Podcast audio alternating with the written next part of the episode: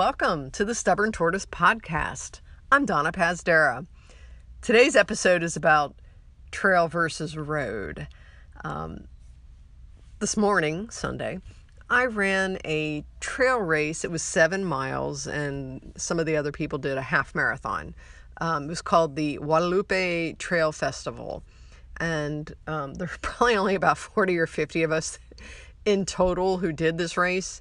Um, it was held at the Guadalupe State Park, um, but we were like in the what's called the Bauer unit, which is a little bit more remote section of the uh, park. And um, I've never run out there before, and so I got there, and you know I just wasn't sure what to expect, and I started looking around at everybody, and and I noticed that some of the ladies that were running seven mile race with me were wearing road shoes, and I was just like, oh boy, this might be interesting. And and of course, and then I saw somebody else who had like a a large CamelBak on for a seven mile race, and I was just sort of like immediately judging people. You do that sometimes, and it's not a good thing. But I was just trying to figure out, and, then, and I was just trying to figure out, okay, where am I going to fall in this pack? And actually, there's also a, a gentleman who is considerably older, and I thought, okay, I'm probably going to be hanging with this dude most of the race. Well, spoiler alert, everybody kicked my butt.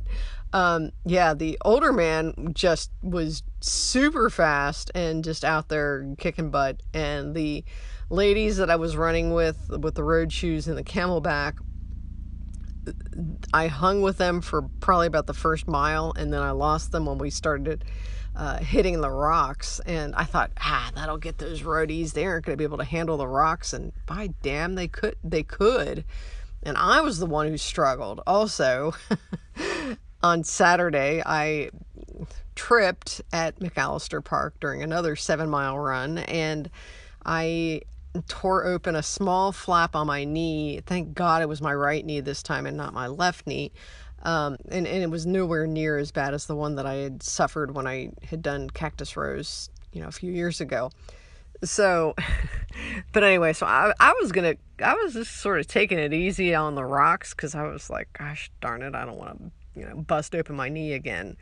Well, anyway, everybody was so fast. They were all a bunch of, I mean, it seemed like it was a bunch of road runners. And so they just all took off. And, and I'm just like, oh God, I've got to keep up with these people. And for the most part, I did. And then I kind of lost people. And, but I did not resort to walking until probably about five miles in. So uh, I was kind of proud of that. Um, and especially for me, because usually, it takes me about three miles or so to get warmed up before I start feeling comfortable with with running, and um, which is why I like the longer distance stuff. But anyway, suffice it to say, these people kept me honest, and I was proud of them for doing that for me, and kind of got me to thinking about my comparison um, regarding trail versus road. So let's get into it. So, my idea of hell will be running 26.2 miles on pavement. I know that may sound harsh, but it's true. And that's why I chose to skip the marathon and do the 50K, which is 31.2 miles on the trail. And for me, running on pavement is sort of like being an indoor cat. Somebody else cleans up after you. You can toss those little cups and wrappers in the street with wild abandon. There are portable toilets, and you have people along the way to cheer you on. And you get a foil blanket at the end, and maybe even chocolate. Trail runners are the outdoor cats. There are aid stations, but for ultras, you need to have your own drop bag with food and changes of clothes and shoes, and you could get disqualified if you get caught throwing as much as a tab from a gel wrapper. No one is standing in the woods with a sign that says slowest parade ever. And if you have to go, you wander off into the monte. And the environment is unpredictable.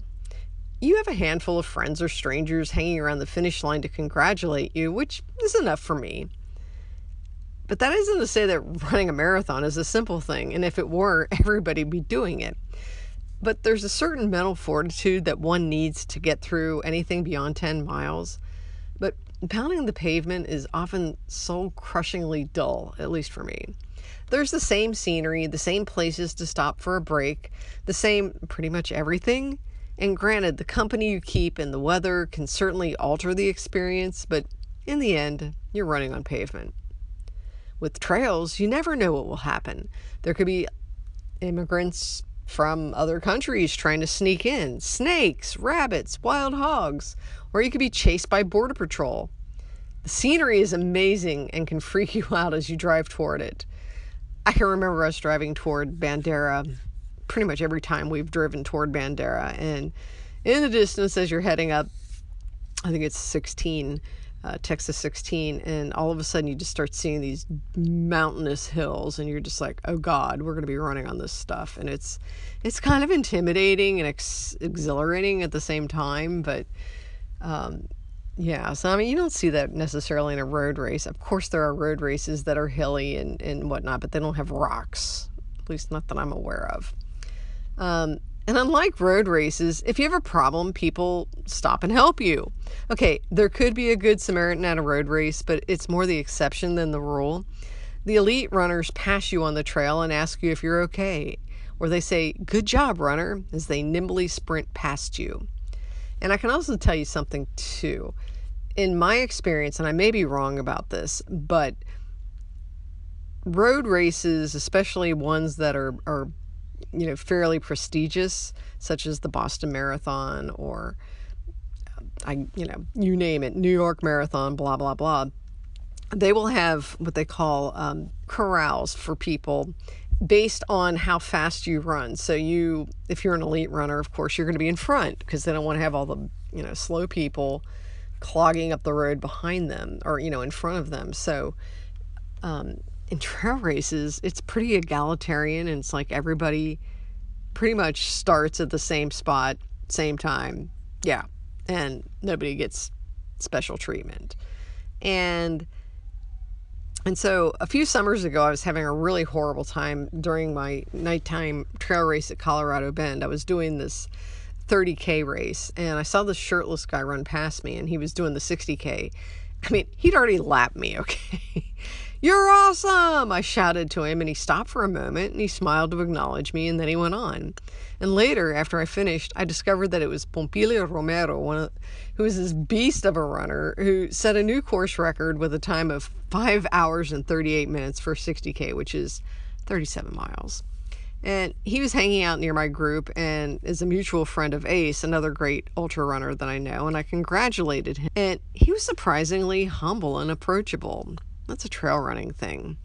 Another thing about trail running is that the attitude is extremely chill. People set up canopies, canopy, camping chairs, ice chests, and they just hang around the finish line. And sometimes they'll bring cowbells, kind of like me. And, you know, for me, I kind of like that earthiness of trail running. It soothes my soul and it matches my personality. And I love the challenges the trail presents, and I enjoy conquering it. And again, road runners are to be respected in their own right, but at the end of the day, give me dirt, rocks, and woods, and I feel like I'm in my element. And I can tell you also that as a kid who grew up in Ohio in kind of a semi rural area, and one of my best friends, I think I've probably talked about this before, lived on a farm, and I have no idea how many acres it was. I think at one point I said it was 70 acres. I think I meant 700. Nonetheless, we used to just you know, ride our bikes and run and do all kinds of crazy stuff and, you know, just hang out in the woods. Like that was like our fun. And I think this is what connects me to the trail running. And it's it just feels great to, you know, I don't know, just be part of nature. And sometimes I, and also I know some people will ask, well, can you wear, you know, headphones and things like that? And it's like, yeah. And sometimes I will listen to music or a podcast or something, but you try to keep the volume low or just put in one earbud and, um, yeah, and just kind of let it go from there because otherwise you're just going to mess up your, um, you know, you're not going to be able to hear what's going on around you. And I also like trail running because it makes you think. Okay. So, anyway, also, everybody gets excited when people finish a marathon, and by all rights, they should. running 26.2 miles is an enormous challenge in terms of training and ability. And let me also tell you something. This morning, when I was hanging with my road runners come trail runners, they were like, I thought you had to run the whole thing.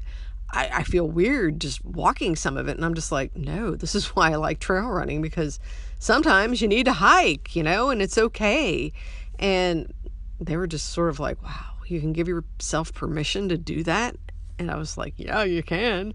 And I think that's kind of a cool thing, you know, because again, sometimes you're just like, you know, going over these tombstone sized rocks and whatnot. And, and, you know, you're going to run over that. I mean, of course, elite people can do that and God love them for being able to. But, you know, for the rest of us, it's, um, yeah, you slow down a little bit and you think and, and, again, it's again, it's just not like a road race where you're just sort of like going and you know, if you walk, it's seen as a sign of weakness, which in my mind is still stupid. But anyway, um, the thing is, is that you know when you talk to average Joes, you know who people are not running, um, when you talk to them about conquering anything beyond a marathon. Oh, also, I love it when people say, "I did a 5K marathon this weekend."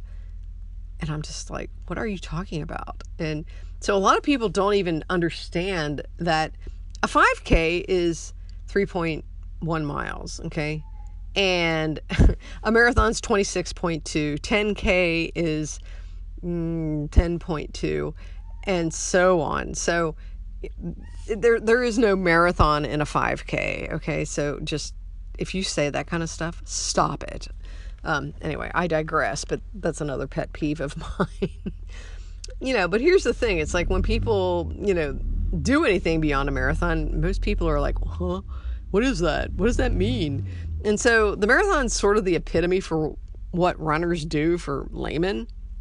People understand those 26.2 stickers on car bumpers, but According to Runner's World, a few years ago, there were some 1,100 marathons held in the U.S., and last year there were 800 ultra marathons.